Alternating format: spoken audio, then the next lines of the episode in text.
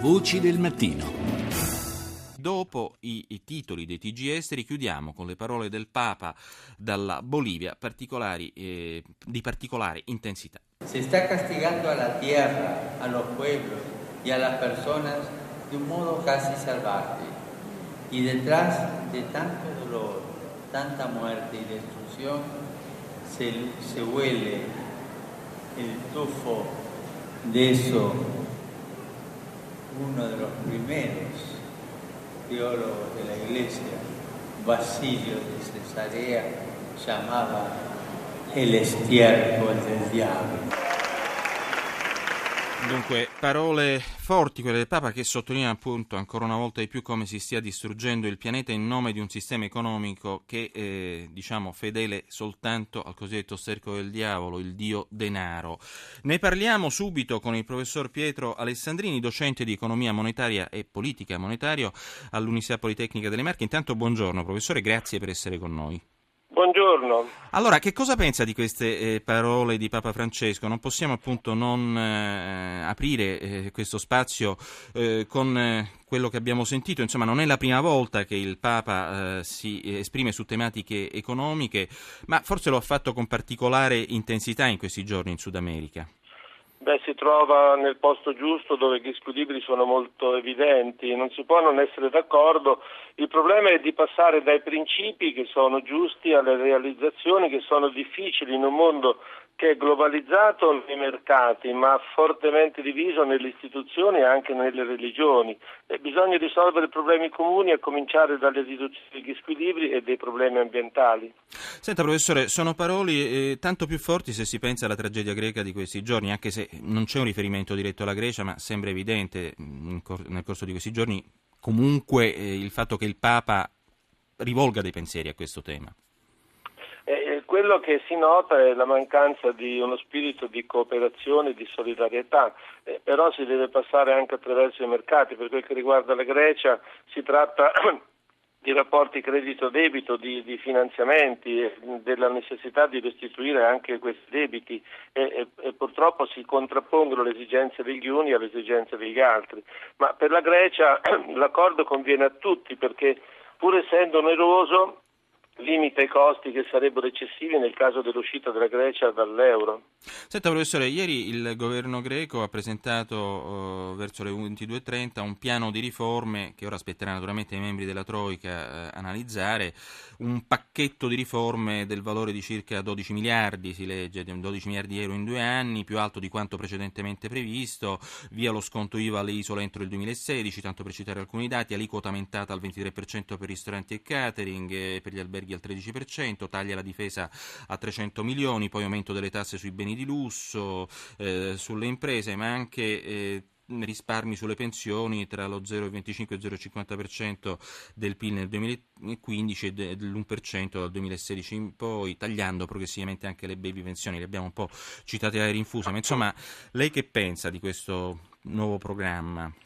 Finalmente si fa di necessità virtù, il governo greco si è avvicinato alle richieste dei creditori come era auspicabile, però a parte la soluzione contingente, molti problemi sono ancora aperti, si dovrà lavorare molto in positivo per trovare soluzioni definitive. Bisogna evitare contraccolpi e rivalse di altri paesi per avere lo stesso sostegno finanziario. Il rischio maggiore è quello che gli economisti chiamano l'azzardo morale, cioè la consapevolezza che comunque si verrà salvati, però fanno da freno i costi di aggiustamento e le riforme che vengono richiesti. Senta professore, un altro tema di cui si è parlato in questi giorni è la presunta bolla finanziaria cinese. Ieri i principali listini dell'estremo oriente hanno manifestato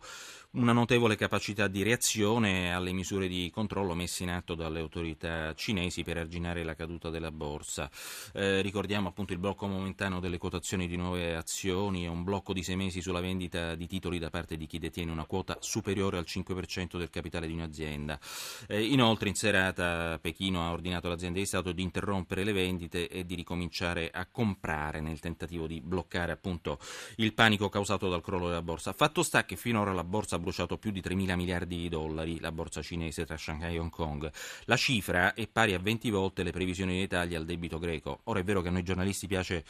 diciamo, soffermarci su certi numeri, però certo sono... ci dobbiamo preoccupare o no?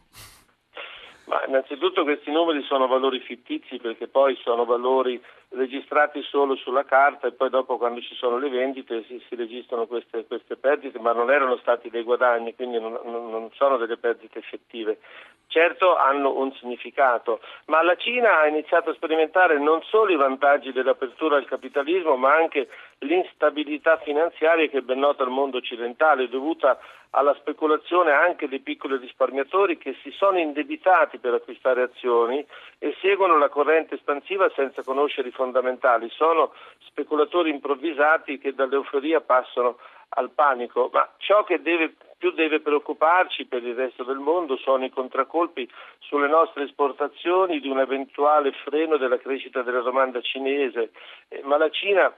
può vedere ridimensionate le sue aspirazioni di espansione economica e politica. C'è però un vantaggio e lo si può intravedere, eh, pur nel, in questa temuta crisi, nel passaggio dello sviluppo cinese su livelli più sostenibili anche dal punto di vista ambientale e questo torna in linea con quanto ha detto il Papa.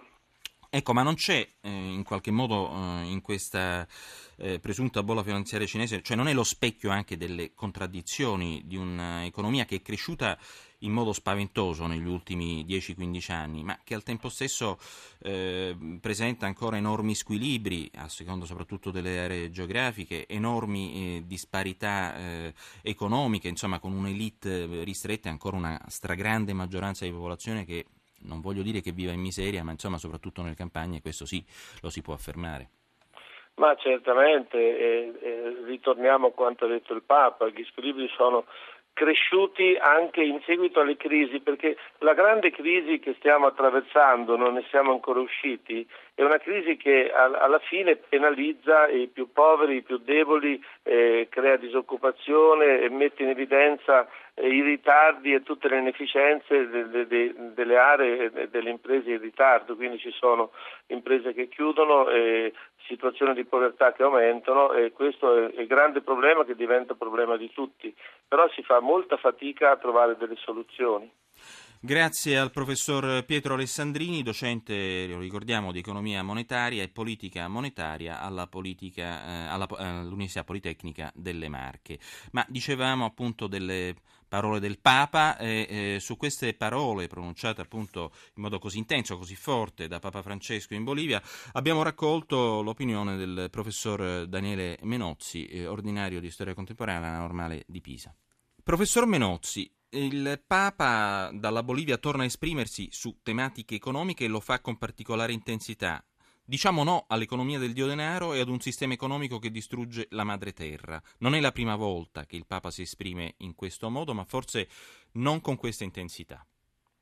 Eh, sì, eh, mi pare che i temi che espone in America Latina sono eh, temi che ha già espresso nel corso del suo insegnamento precedente ed in particolare temi eh, che sono risuonati nell'enciclica Laudato eh, sì, dunque mh, dal punto di vista concettuale elementi particolarmente nuovi eh, non emergono, certo che sono espressi eh, con una eh, incisività, eh, con una nettezza, con una volontà di usare le parole in funzione di una mobilitazione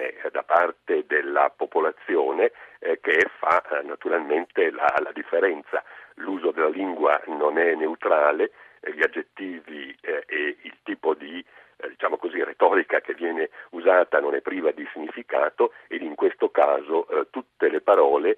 convergono